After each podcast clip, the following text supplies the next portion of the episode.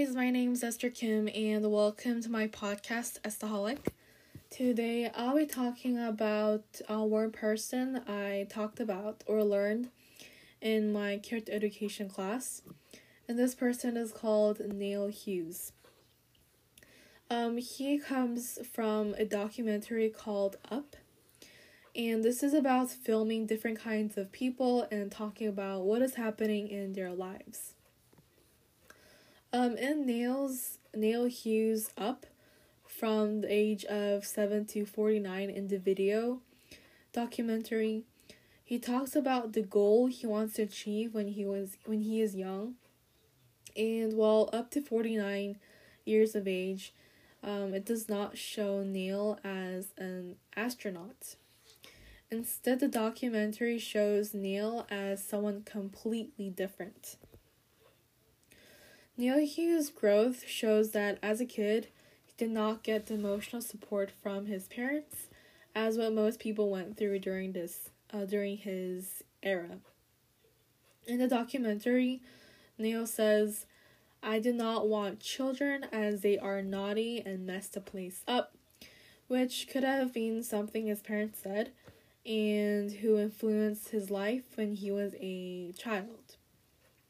Um, as demonstrated in Erikson's psychosocial development, which I talked about this last episode, from the first year to the age of 18, people develop different virtues like hope, will, purpose, ability to gain success, and obedience. However, the outcomes of the crisis people face are suspicion, shame, uh, rebellion, uh, guilt, and doubt. Neil might have gone through and learned the outcomes from the crisis of different stages of his life. As a student, he has been bullied and learned a bad way of being beaten and defending himself by hitting them back. He has suffered long term depression, and though the documentary does not talk about any autism he is diagnosed with, he might have had similar autism like um, Asperger's syndrome.